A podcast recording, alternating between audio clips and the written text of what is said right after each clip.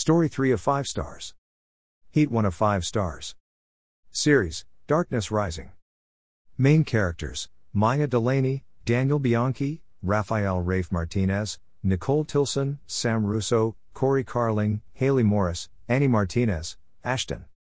Listen to audio narrated well by Jennifer Ikeda. Easy to listen to with distinct characterizations. I thought the narrator did a good job on this series.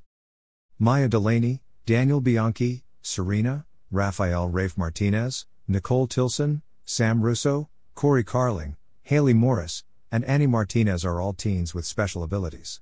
Maya and Daniel are the leaders of the group. They are all part of a secret DNA experiment to bring back extinct supernaturals that have disappeared in the Cabal world.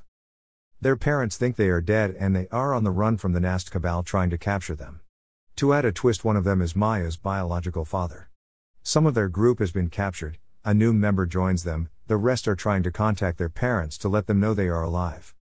Their journey keeps them on the run, getting captured, escaping, and trying to find help.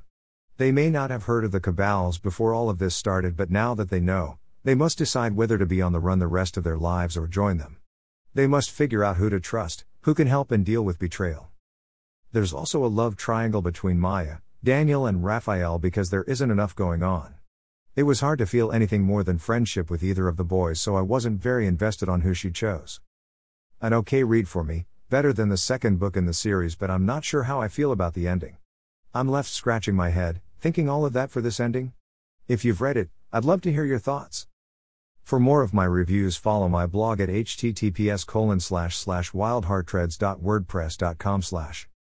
If you prefer to listen to my reviews, you can find my reviews on Spotify here, https colon slash slash anchor.fm slash wyldheartreads.